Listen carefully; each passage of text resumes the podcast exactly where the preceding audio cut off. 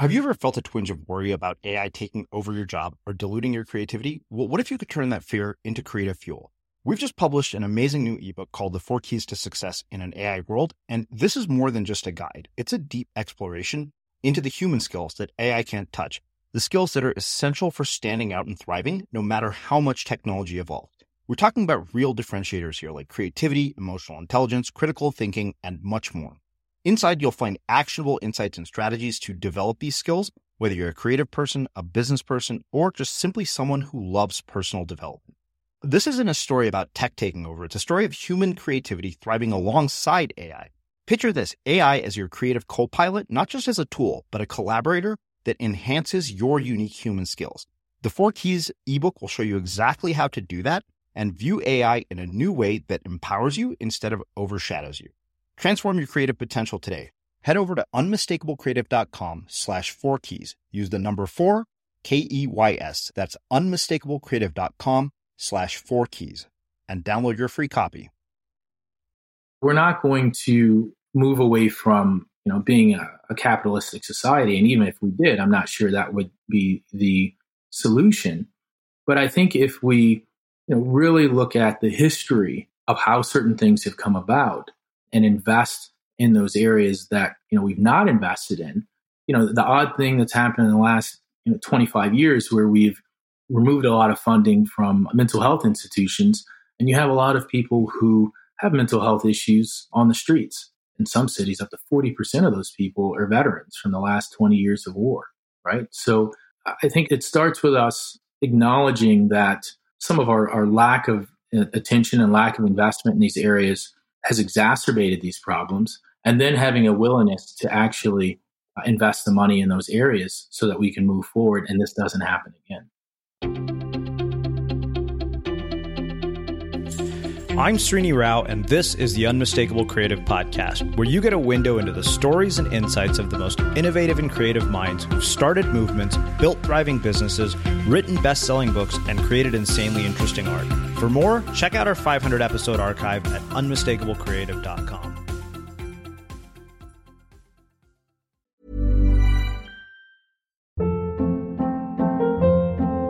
Hold up. What was that? Boring. No flavor. That was as bad as those leftovers you ate all week. Keke Palmer here. And it's time to say hello to something fresh and guilt-free. HelloFresh. Jazz up dinner with pecan-crusted chicken or garlic butter shrimp scampi. Now that's music to my mouth. HelloFresh. Let's get this dinner party started. Discover all the delicious possibilities at hello fresh dot com.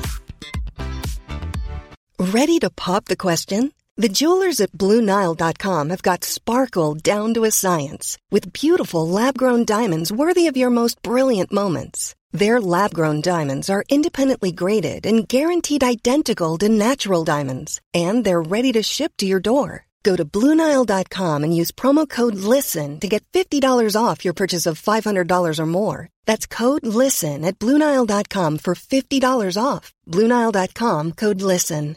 Many of us have those stubborn pounds that seem impossible to lose, no matter how good we eat or how hard we work out. My solution is PlushCare.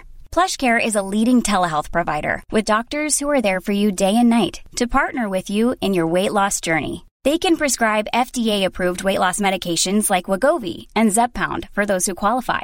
Plus, they accept most insurance plans. To get started, visit plushcare.com slash weight loss. That's plushcare.com slash weight loss. Hiring for your small business? If you're not looking for professionals on LinkedIn, you're looking in the wrong place. That's like looking for your car keys in a fish tank. LinkedIn helps you hire professionals you can't find anywhere else, even those who aren't actively searching for a new job but might be open to the perfect role. In a given month, over seventy percent of LinkedIn users don't even visit other leading job sites. So start looking in the right place. With LinkedIn, you can hire professionals like a professional. Post your free job on linkedin.com slash people today. Hey, it's Ryan Reynolds, and I'm here with Keith, co-star of my upcoming film, If, only in theaters May seventeenth. Do you want to tell people the big news? All right, I'll do it. Sign up now and you'll get unlimited for fifteen dollars a month and six months of Paramount Plus Essential Plan on us. Mint Mobile dot com slash switch. Upfront payment of forty-five dollars equivalent to fifteen dollars per month. Unlimited over forty gigabytes per month. Face lower speeds. Videos at four eighty p. Active Mint customers by five thirty-one twenty-four get six months of Paramount Plus Essential Plan. Auto renews after six months. Offer ends May thirty-first, twenty twenty-four. Separate Paramount Plus registration required. Terms and conditions apply if rated P G. As creators, we're always on the move. Whether it's a live podcast event, a pop-up shop, or a workshop, we're constantly interacting with community, and that's where Tap to Pay on iPhone and Stripe comes in. Imagine this. You're at a live event, a listener loves your merch, or a participant wants to sign up for your course on the spot. With Tap to Pay on iPhone and Stripe, you can accept their payments right there and then, right from your iPhone, so there's no extra hardware or no delays. Total game changer. It's not just for creators. Any business owner can do this. It's about making transactions smoother and much more personal, growing your business in your way. We've been using Stripe for our products and courses for a long time, and now with Tap to Pay on iPhone, you can take your business to the next level too. So visit stripe.com slash tap iPhone to learn more. Remember, folks, with Tap to Pay on iPhone and Stripe, your business is always at your fingertips. Kermit, welcome to the Unmistakable Creative. Thanks so much for taking the time to join us. Thanks for having me. I appreciate the opportunity to be here. Yeah, it is my pleasure to have you here. So I was actually introduced to you by way of my brother-in-law, who told me about uh, the work that you do and the fact that you're a doctor and, and you know, you just have a very interesting background. But before we get into all of that, I want to start by asking you, where in the world did you grow up, and what impact did where you grew up end up having on the choices that you've made throughout your life and your career? Yeah, so I grew up in South Haven, Michigan, uh, which is a rural community in um I guess near Kalamazoo is probably the biggest uh, town there. Um, you know, I would say that the way that it impacted uh, how I look at, uh, I guess, rather my viewpoint and in, in terms of my career and, and how it's guided me is, you know, my family, my wife, my, my uh, I'd say dad and mom met in Chicago in junior college, but then they realized that that's not a place that they would want to raise a kid, because at that time it was just a lot of gangs and a lot of other problems like that. And so my dad came from a rural community in Arkansas. And so he felt one of the best things that he could do for us is kind of raise us in a rural community as far away from that type of uh, violence as he could. So growing up on a farm with, you know, cows and hogs and chickens and, you know, blueberries and all these other types of responsibilities, I think taught me from an early age uh, the value of Uh, not just hard work, but the value of a, of a narrative uh, in terms of your life story uh, and how that can kind of propel you forward. Mm. What I mean, what was the the sort of dominant narrative you growing up around your house, particularly growing on uh, up on a farm? Because, you know, I mean, typically somebody who ends up in med school, that's not the trajectory of where they end up. They're usually like, you know, the parents of kids who are scientists or something like, you know, or the kids of parents who are scientists, something like that. Um, I think it, it's just such an interesting background to come from to end up where you did. You know, a little bit more background uh, on me would be that um, my mom was a nurse. Uh, she, before that, was a legal secretary, and um, but she always wanted to go to medical school. But then after she had my brother, um, my mom and dad kind of thought about it and said, well, it would probably be more efficient uh, for you to go to nursing school.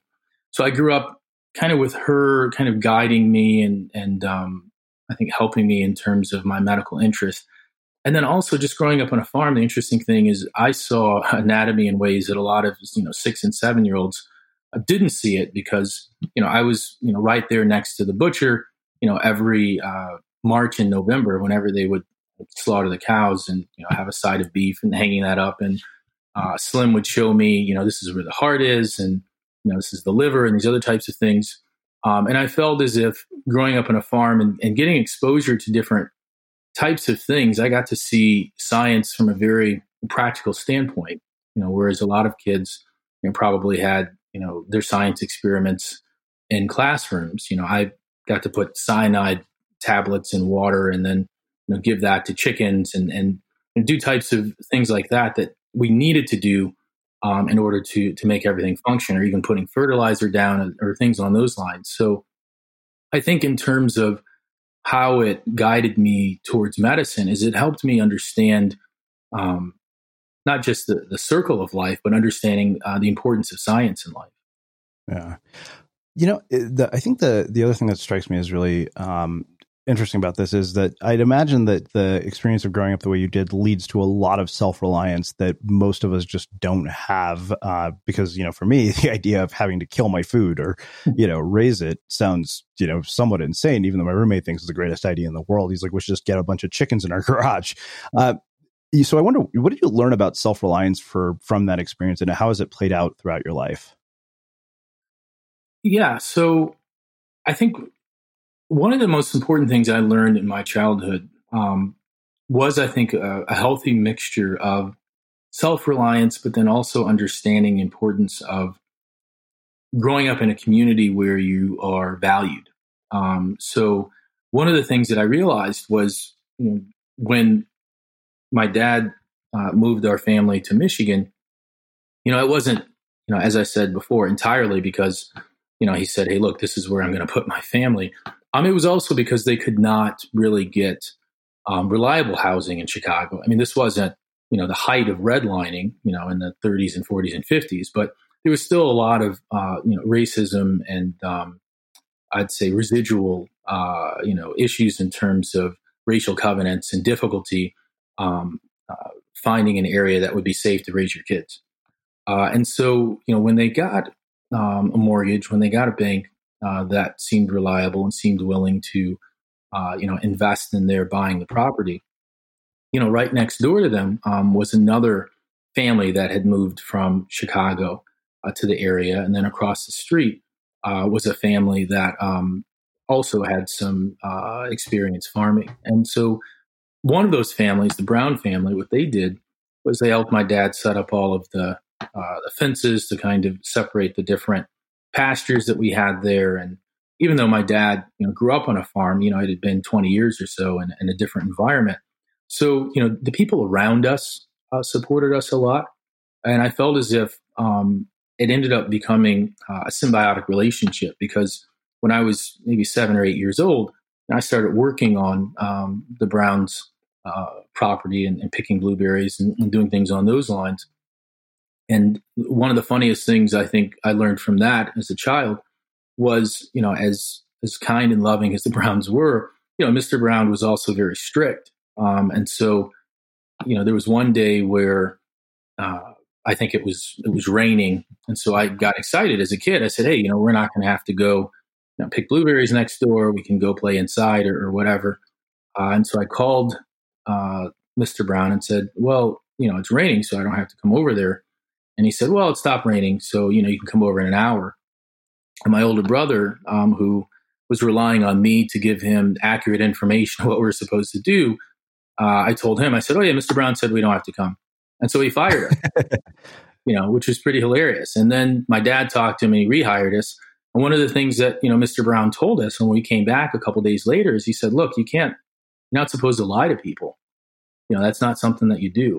Um So so that's why I said there, there are a lot of good life lessons that we learned um, from a community that, that valued us as as members. Yeah. Well, it, why do you think that we have, you know, sort of lost that symbiotic nature uh, that you grew up with? Because, you know, I, I think that what strikes me as odd is that, you know, I go to my parents' house. They live, you know, in a, a fairly nice suburb, in a, a relatively nice neighborhood. And I don't think I know any of their neighbors. Like, you yeah. know, I asked my friends, like, do you know who, like, yeah, we've talked to them once, and it's kind of strange that, you know, you live in such close proximity and yet you have so little contact with each other. And, you know, I, I can't help but think of um, Vivek Murthy's book, Together, uh, which was all about loneliness and, and kind of what an impact it's had on, um, you know, society at large and how it's led to all these horrible things. And, you know, I, I kind of wonder, like, what is it that has caused us to lose that? But more importantly, how do we get it back? Yeah, no, I couldn't agree more. Um, it's it's interesting. I think if you look at a lot of the studies that compare the United States to um, other countries around the world, ones that, you know, collectively have lower G D Ps, have uh, you know, per person or just, you know, as a country, and when you look at these indices of their happiness, or you look at these indices of their depression. Um, More often than not, you know, we rank higher in terms of depression and loneliness, um, despite the fact that we have more money. Um, uh, and I think part of that is we have become a society of individuals. Um, I mean, I, I don't get me wrong. I mean, I studied law. Law. I'm, I'm the member of the California bar, you know, and I, and I take the whole idea of, of individual liberties and civil liberties and freedoms very seriously. But I think there's a difference between that uh, and this idea that at the end of the day, um, you're in it alone, uh, and everyone else around you is just another person who's kind of in it alone. Um, and so, I, you know, how do we get that back? Um, you know, I, I think it's it's like a lot of other things in life. I think it starts from the top. I think we really need um, strong, reliable leadership to kind of help us feel okay uh, in those instances, uh, and and and help us understand uh, how so many different communities and societies have so much in common uh, that it's it's actually better for us uh, to reach out to people who uh, may seem different uh, from who we are are. you know, or our histories, uh, and, and get to, to know something about them, as you said, with respect to your neighbors and stuff like that. Yeah. Well, well, I think that makes a, a perfect segue to, uh, you know, another thing that I'm, I'm very, you know, curious about. I mean, you're an African-American who has become a doctor, and I kind of wonder, you know, one, what were race relations like while you were growing up, and how have they impacted you in your career? Do you see biases because of race? Like, do you experience things that other people don't? Because, you know, I remember my, my roommate actually said he'd finished reading White Fragility, and he said he came to the conclusion that he's like, wow, he's like, being white is, you know, like being a, you know, like water to a fish. You just don't ever really think about it at all. Yeah. Um. Yeah, you know, the interesting thing is kind of going back to what I said in the beginning. I think narrative is a very important thing, you know, whatever the ethnicity is or society is. And that narrative can and does uh, shape your viewpoint on your entire life. Um, and so the narrative that my parents instilled in me, you know, on one side, you know, I had my dad, I'll never forget this. You know, he told me one of the reasons that he loved Shakespeare so much was because he felt that, you know, he could, by reading Shakespeare and understanding it, um, he could understand uh, concepts that were, um, that transcended, you know, race. You know, and this is coming from someone who grew up in segregated Arkansas and, you know, I was chased away from polls and stuff like that. From the stories that he told me, uh, the local bank would not allow uh, an African-American uh, to have a bank account. Um, but part of the narrative of what my my dad gave me was, you know, look, there have been all of these different successes um, by African-Americans uh, through history. You know, if we're talking about George Washington Carver or, you know, Martin Luther King, or, you know, the ones that are more commonly known, but then others that are known through, um, uh, you know, a deep reading of African-American history. And so understanding that there's this uh, narrative of being able to succeed despite um, some of these instances of, of racism that I think, you know, has, uh, you know, plagued a lot of people. So in terms of me personally, you know, I would definitely say there have been instances where I felt as if, um, you know, there have been challenges that I've had to overcome because of my race. Can you give specifics? Like, what were some of them that you recall that are, have been formative? Um, you know, I, I think in terms of the specifics, I can give you a really good example. So part of what we're most concerned about in Um, medicine is, uh, or rather health disparities. So this idea that um, there are various social determinants and other factors that contribute to, and implicit and explicit bias, uh, the outcomes um, for people of different ethnicities being drastically different. Uh, and so, you know, this has been studied from the standpoint of uh, cardiovascular outcomes between African Americans and whites, or Uh, cancer survival outcomes. And so, you know, getting back to the, the story about my mom. So my mom was diagnosed with uh, lung cancer about two and a half years ago. Um, and she was one of the one in five people that didn't smoke that got lung cancer. I knew enough about um, or had enough exposure to this idea of health disparities But I said, look, you know, okay, so this is uh, something that's happened. Uh, I'm going to try to take as much control over uh, this care as possible, so I can try to make sure that, you know, she doesn't become uh, a statistic um, in this idea of health disparities. And, you know, I'll never forget a conversation that I had um, with a neurologist uh, who was also a board certified neurologist that never met my mom, um, didn't know anything about her. And I was recounting these symptoms that she was having as an internal medicine doctor and, and seeing these symptoms. And uh, the neurologist had said, well, you know, it's it's not uncommon um, for African-American women to have, you know, vascular dementia, and that's likely what this is. And it was completely the wrong diagnosis. But, um, and, you know, we come to find out what she actually had, which was an autoimmune encephalitis um, that was secondary to the lung cancer. But I raise that point to say, um, you know, that substantially affected uh, our life, in my viewpoint, because, you know, it required me to, um, you know, not just take a, a front role in terms of her healthcare, but then also it caused a distrust uh, in the healthcare system for me, which had been um, had not been there before. Jewelry isn't a gift you give just once. It's a way to remind your loved one of a beautiful moment every time they see it. Blue Nile can help you find the gift that says how you feel and says it beautifully, with expert guidance and a wide assortment of jewelry of the highest quality at the best price. Go to Blue Nile dot com and experience the convenience of shopping Blue Nile, the original online jeweler since nineteen ninety-nine. That's Blue Nile dot com to find the perfect jewelry gift for any occasion. Blue Nile dot com. Ever catch yourself eating the same flavorless dinner three days in a row? Dreaming of something better? Well, HelloFresh is your guilt-free dream come true, baby. It's me, Keke Palmer. Let's wake up those taste buds with hot, juicy pecan-crusted chicken or garlic butter shrimp scampi. Mm. Hello Fresh. Stop dreaming of all the delicious possibilities and dig in at hello fresh dot com. Let's get this dinner party started.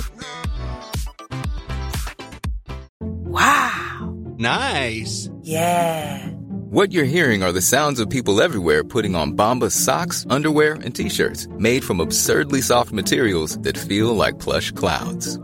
Yeah, that plush. And the best part? For every item you purchase, Bombas donates another to someone facing homelessness. Bombas, big comfort for everyone. Go to bombas dot com slash ACAST and use code ACAST for twenty percent off your first purchase. That's bombas dot com slash ACAST, code ACAST. Hey, it's Ryan Reynolds, and I'm here with Keith, co-star of my upcoming film, If, only in theaters May seventeenth. Do you want to tell people the big news? All right, I'll do it. Sign up now and you'll get unlimited for fifteen dollars a month and six months of Paramount Plus Essential Plan on us. Mint Mobile dot com slash switch. Upfront payment of forty-five dollars equivalent to fifteen dollars per month. Unlimited over forty gigabytes per month. Face lower speeds. Videos at four eighty p. Active Mint customers by five thirty-one twenty-four get six months of Paramount Plus Essential Plan. Auto renews after six months. Offer ends May thirty-first, twenty twenty-four. Separate Paramount Plus registration required. Terms and conditions apply if rated P G. Quality sleep is essential. That's why the Sleep Number Smart Bed is designed for your ever-evolving sleep needs. Need a bed that's firmer or softer on either side? Helps you sleep at a comfortable temperature? Sleep Number smart beds let you individualize your comfort, so you sleep better together. J D Power ranks Sleep Number number one in customer satisfaction with mattresses purchased in-store. And now, save fifty percent on the Sleep Number limited edition smart bed for a limited time. For J D Power twenty twenty-three award information, visit j d power dot com slash awards. Only at a Sleep Number store or sleep number dot com. As creators, we're always on the move. Whether it's a live podcast event, a pop-up shop, or a workshop, we're constantly interacting with community, and that's where Tap to Pay on iPhone and Stripe comes in. Imagine this. You're at a live event, a listener loves your merch, or a participant wants to sign up for your course on the spot. With Tap to Pay on iPhone and Stripe, you can accept their payments right there and then, right from your iPhone, so there's no extra hardware or no delays. Total game changer. It's not just for creators. Any business owner can do this. It's about making transactions smoother and much more personal, growing your business in your way. We've been using Stripe for our products and courses for a long time, and now with Tap to Pay on iPhone, you can take your business to the next level too. So visit stripe.com slash tap iPhone to learn more. Remember, folks, with Tap to Pay on iPhone and Stripe, your business is always at your fingertips. Yeah. Yeah, I mean, I guess part there's one other part of this, you know, I'm really curious to hear your perspective on. I mean, it sounds to me like you were guided um, quite well. I mean, you know, if we could argue to say that, you know, you grew up in relatively privileged circumstances, not necessarily tremendous privilege per se, but then there are also people who who don't, you know, who grow up in really, really difficult environments, um, most of which uh, are really difficult to get out of. Because I, I think I was reading a book the other day called The Hacking of the American Mind. And what this guy was saying was, you know, people who grow up in environments like ghettos and stuff, he's like, their chances of actually, their, their upward mobility is so limited because of their circumstances.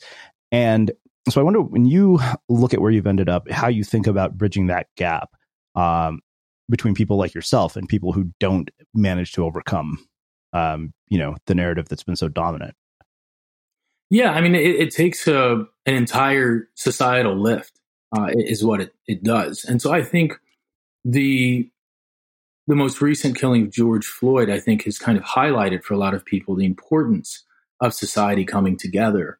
Um, and, and trying to uh, step up to the plate and and and do its role in this. Because even though I think it's it's a good thing, for example, that you would have, let's say, you know, and I'd see these in kind of one-offs here and there, you'd have a, you know, an African-American, you know, of, of whatever gender uh, that gets in a certain position. Um, and so then, you know, let's say it's in a, in a company or a corporation, they say, okay, let's have a mentoring program and, you know, we're going to try to reach out um, and try to, you know, help some others that Um, may have uh, may not have had the same um, you know, privileges and opportunities that you had, and so it, you just can't have one or two people doing that. I mean, you have to have, even if it were at a corporate level, you'd have to have the entire corporation um, interested in uh, doing the uh, corporate corporate social responsibility, or, you know, if it's a community, the entire community are looking to figure out, okay, how are we going to get, you know, better housing for people that are of lower income, you know, as opposed to relying on Section eight or some other type of housing. Um, so I think part of it starts with the listening that you've um, that we're beginning to have have, and I think another part starts with making sure that the people that are most affected by these things are uh, included in the conversation. You know, whether it's in policing and yeah. ensuring that you have um, you know, enough African Americans on the police force, and not just on the lower ranks, but, you know, much higher. Um, Uh, in the ascension to, you know, higher levels of, of leadership, but then also making sure that the people that are most affected um, get constant uh, access to the leaders that are in place, which doesn't seem to occur that frequently. Yeah. Yeah, I mean, that, that's that's kind of what, you know, I've I've noticed. It seems like there are a lot of people who have no skin in the game making policy and, and making decisions that aren't affected at all by the outcomes of those decisions. Um, So, you know, with that in mind, I mean, also, we're in this very sort of polarized situation, unlike anything we've ever seen. Um, you know, I think part of it is that people's viewpoints are so extreme, you know, the narratives are so extreme.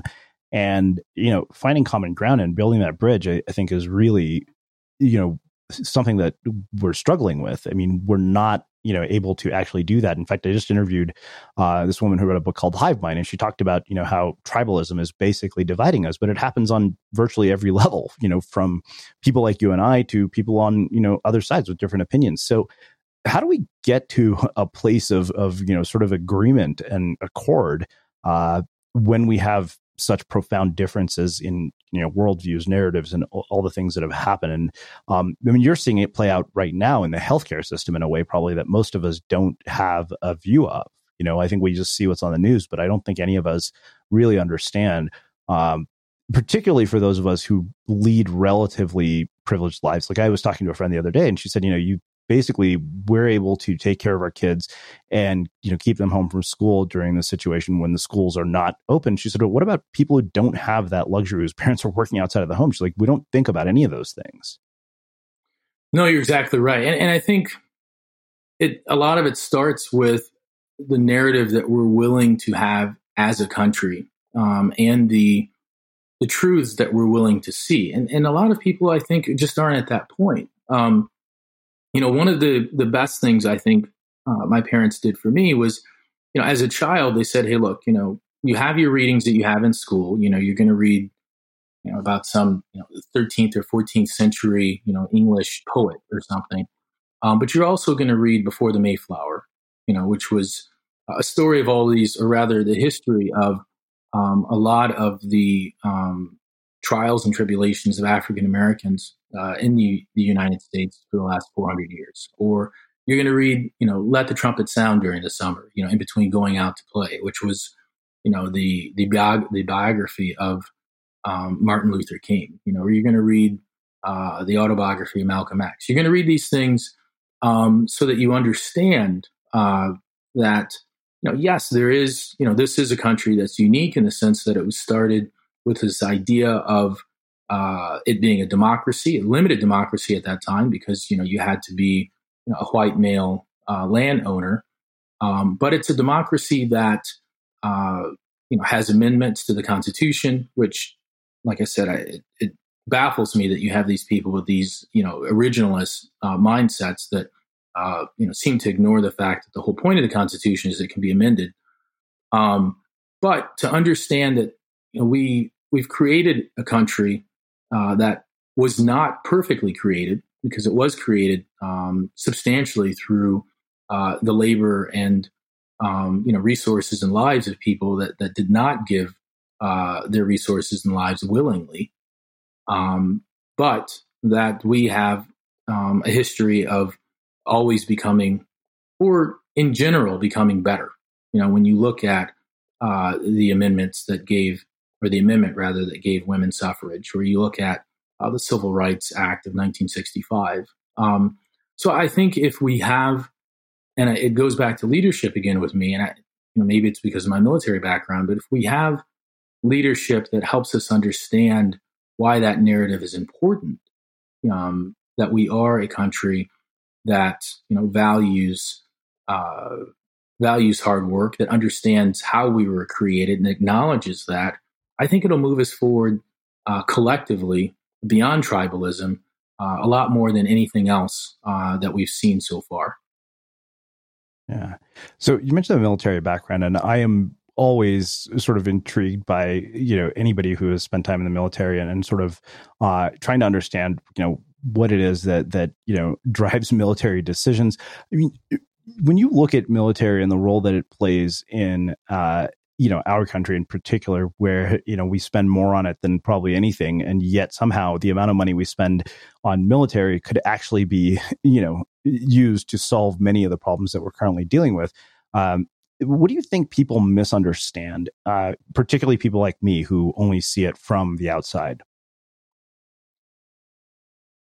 I think there's a, obviously I can only speak from my own perspective, but I think there's a, a pride, a very durable pride uh, in knowing that um, as someone who served in the military, you have decided that you're going to, uh, even to the point of sacrificing yourself, um, support a certain ideal uh, and do that you know, with other people who at least, you know, on those, um, in that particular, I guess, arena have the same uh, beliefs. You know? And so One of the, I'll, I'll give you a couple of reasons as to why I joined the military. So part of it was I was in uh, law school during when nine eleven happened, and I was in uh, a combined degree program at Duke and kind of thinking in this idea of, okay, I'll do health policy and maybe some patent law, and this will be very interesting.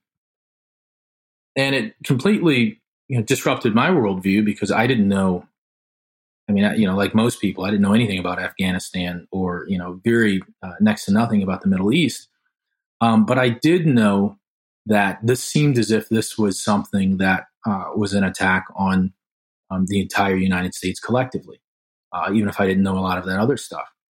And so when I looked at it, I thought, well, you know, I, I'll be a doctor, hopefully for the rest of my life, and I'll see patients, you know, until I'm sixty something. But this can be an opportunity for me to serve the people that are going over there, um, you know, and, and doing these things uh, with the concept uh, or with the belief, rather, that they're supporting our ideals.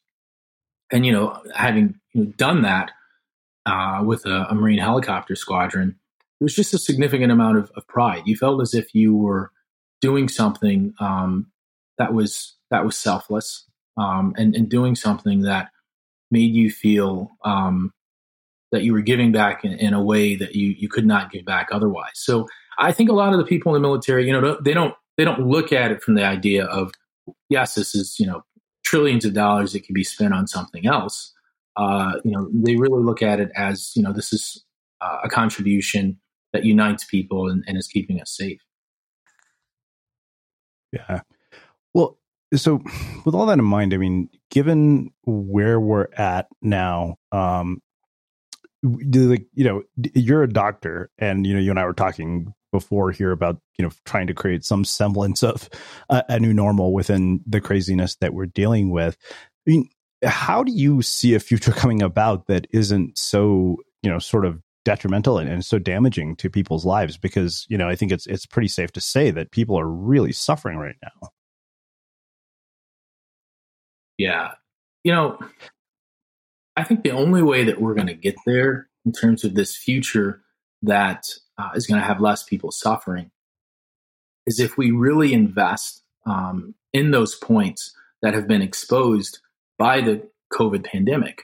Uh, you know, getting back to what I said before, we've known for a long time that there have been disparities in healthcare. You know, we've seen it.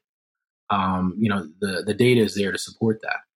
But when the COVID pandemic hit in the, in the beginning, there were, in some instances, you know, two to three times more um, African Americans and Hispanics and Native Americans getting infected uh, than their white counterparts. Um, even younger African Americans, in some instances, were up to ten times more likely to die, right? And so part of that, you know, we can say, okay, that may be uh, an artifact of the healthcare system, uh, access to healthcare.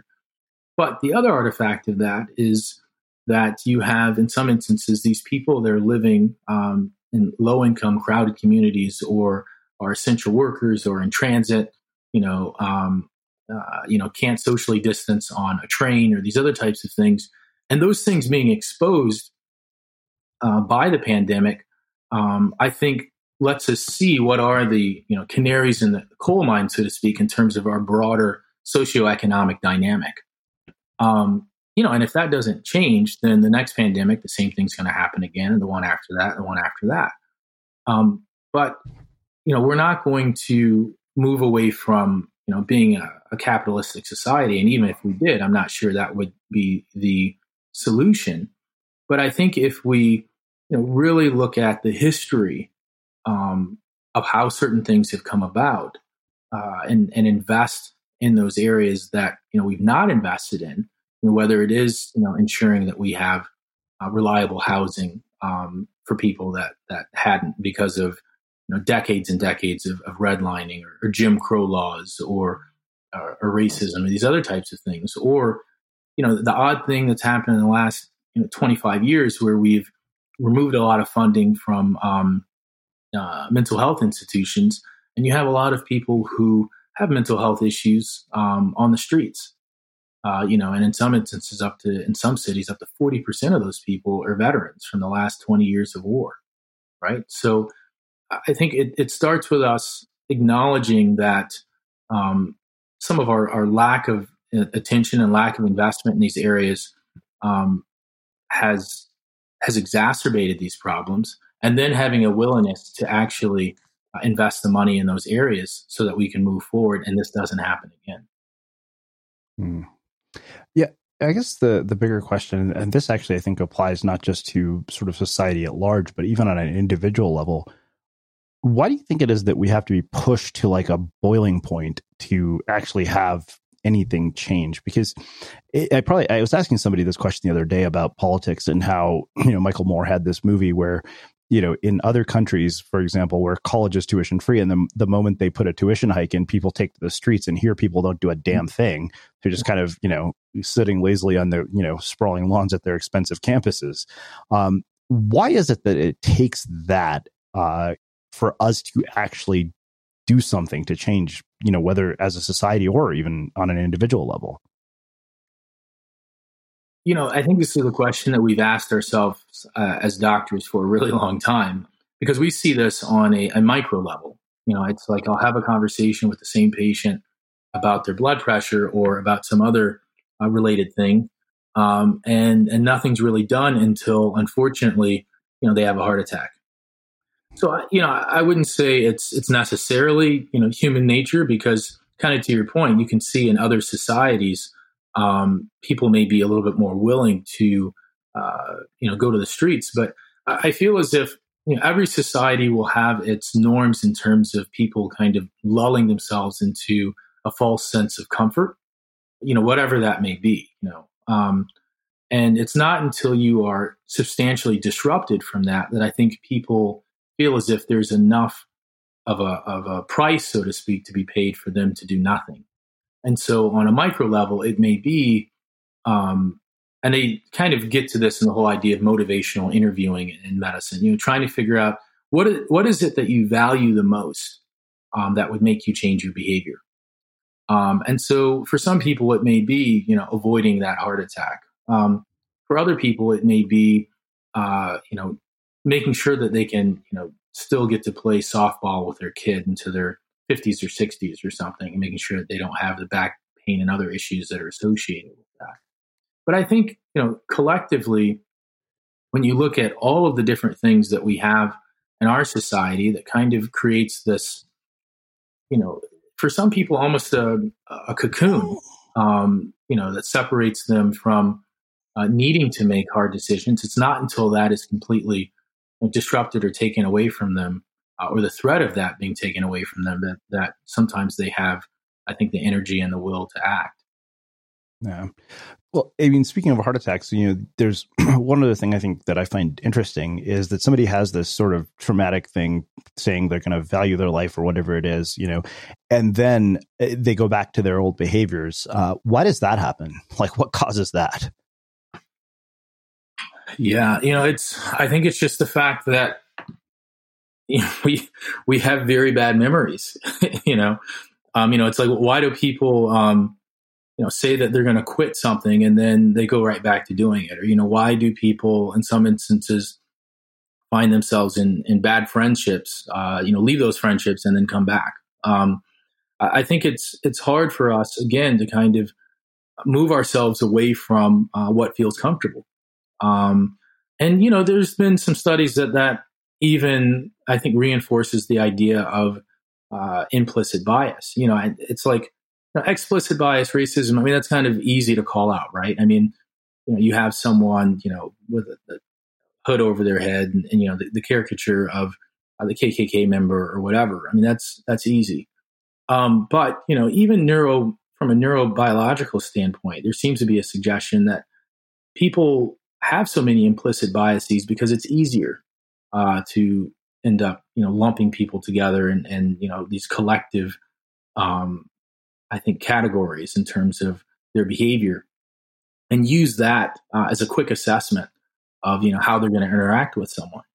So I think, you know, trying to move us away from those types of things, you know, whether it's, you know, from uh, a health standpoint uh, and the things that make you comfortable, you know, you, you're more comfortable eating similar meals all the time uh, than you would be changing it, um, or more comfortable, you know, interacting with the same people all the time.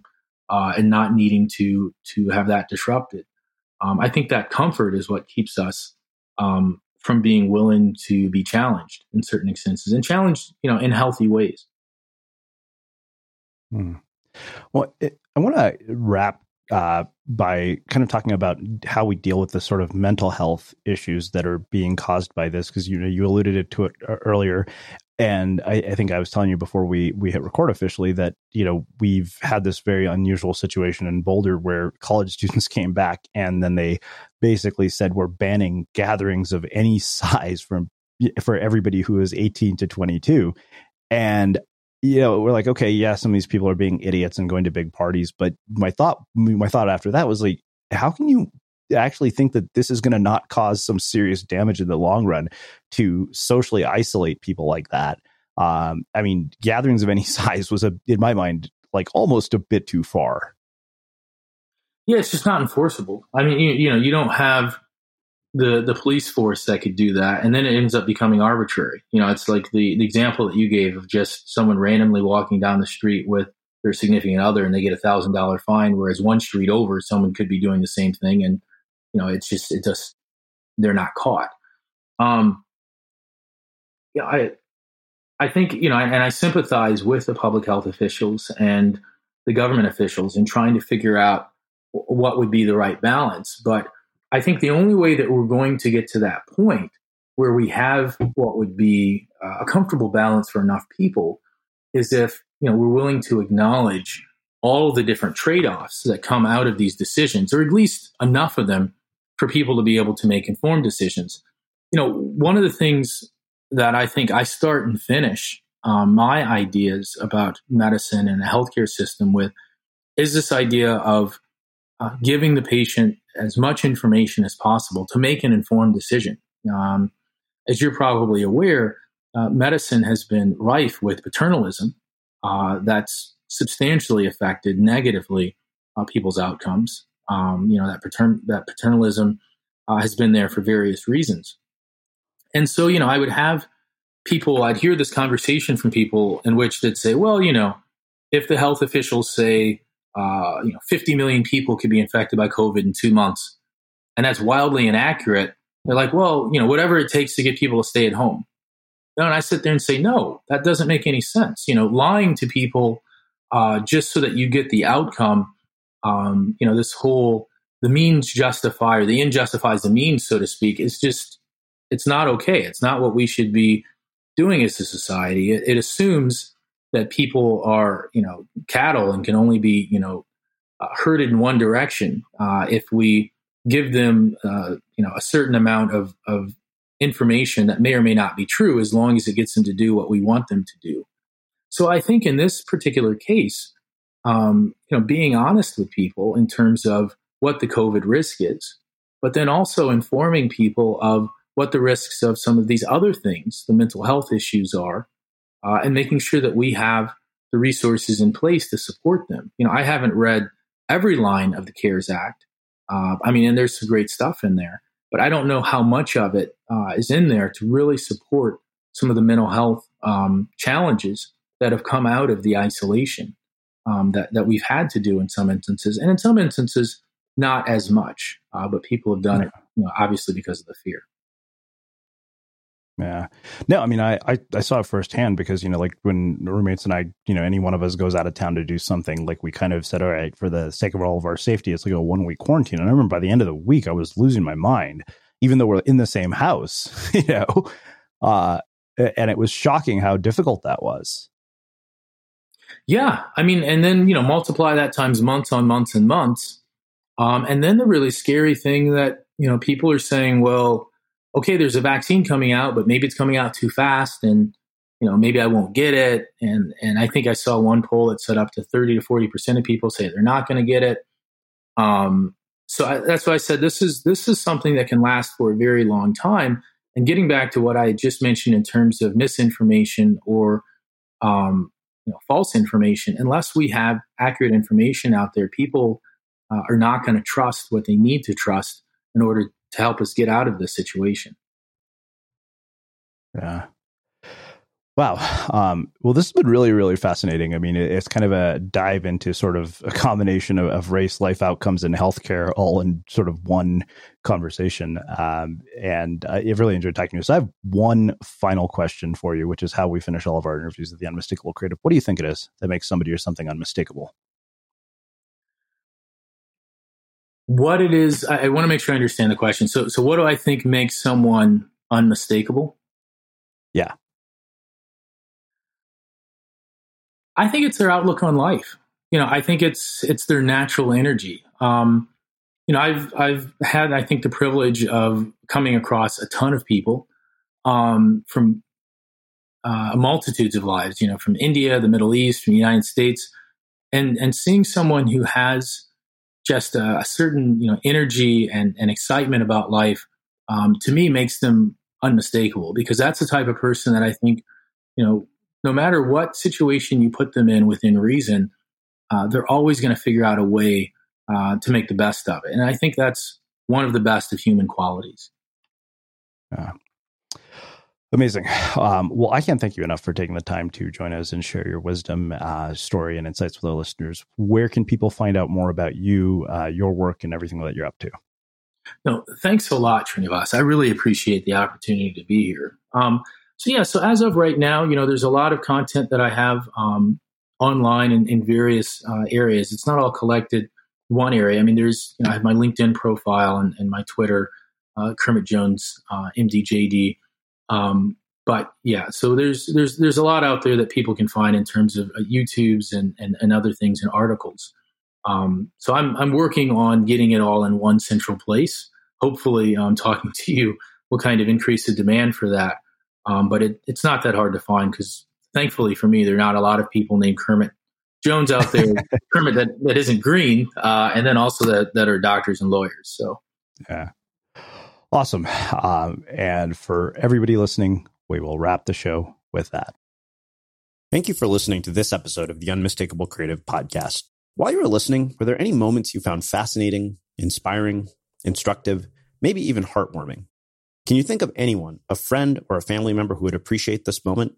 If so, take a second and share today's episode with that one person, because good ideas and messages are meant to be shared.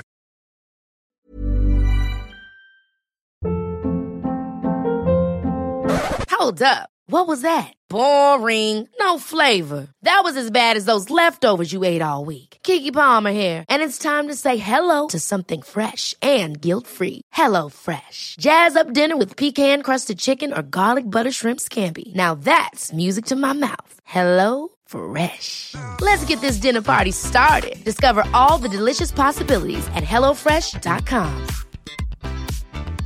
Mom deserves the best, and there's no better place to shop for Mother's Day than Whole Foods Market. They're your destination for unbeatable savings, from premium gifts to show-stopping flowers and irresistible desserts. Start by saving thirty-three percent with Prime on all body care and candles. Then get a fifteen-stem bunch of tulips for just nine ninety-nine each with Prime. Round out Mom's menu with festive rosé, irresistible berry chantilly cake, and more special treats. Come celebrate Mother's Day at Whole Foods Market. Planning for your next trip?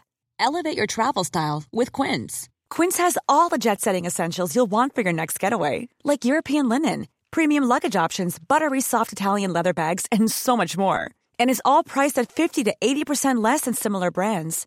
Plus, Quince only works with factories that use safe and ethical manufacturing practices. Pack your bags with high-quality essentials you'll be wearing for vacations to come with Quince. Go to quince dot com slash pack for free shipping and three sixty-five day returns. Imagine the softest sheets you've ever felt. Now imagine them getting even softer over time. That's what you'll feel with Boll and Branch's organic cotton sheets. In a recent customer survey, ninety-six percent replied that Boll and Branch sheets get softer with every wash. Start getting your best night's sleep in these sheets that get softer and softer for years to come. Try their sheets with a thirty night guarantee. Plus, get fifteen percent off your first order at boll and branch dot com. Code BUTTERY. Exclusions apply. See site for details. Have you ever felt a twinge of worry about A I taking over your job or diluting your creativity? Well, what if you could turn that fear into creative fuel? We've just published an amazing new ebook called The Four Keys to Success in an A I World, and this is more than just a guide. It's a deep exploration into the human skills that A I can't touch, the skills that are essential for standing out and thriving no matter how much technology evolves. We're talking about real differentiators here, like creativity, emotional intelligence, critical thinking, and much more. Inside, you'll find actionable insights and strategies to develop these skills, whether you're a creative person, a business person, or just simply someone who loves personal development. This isn't a story about tech taking over. It's a story of human creativity thriving alongside A I. Picture this: A I as your creative co-pilot, not just as a tool, but a collaborator that enhances your unique human skills. The Four Keys ebook will show you exactly how to do that and view A I in a new way that empowers you instead of overshadows you. Transform your creative potential today. Head over to unmistakable creative dot com slash four keys. Use the number four, K E Y S. That's unmistakable creative dot com slash four keys and download your free copy.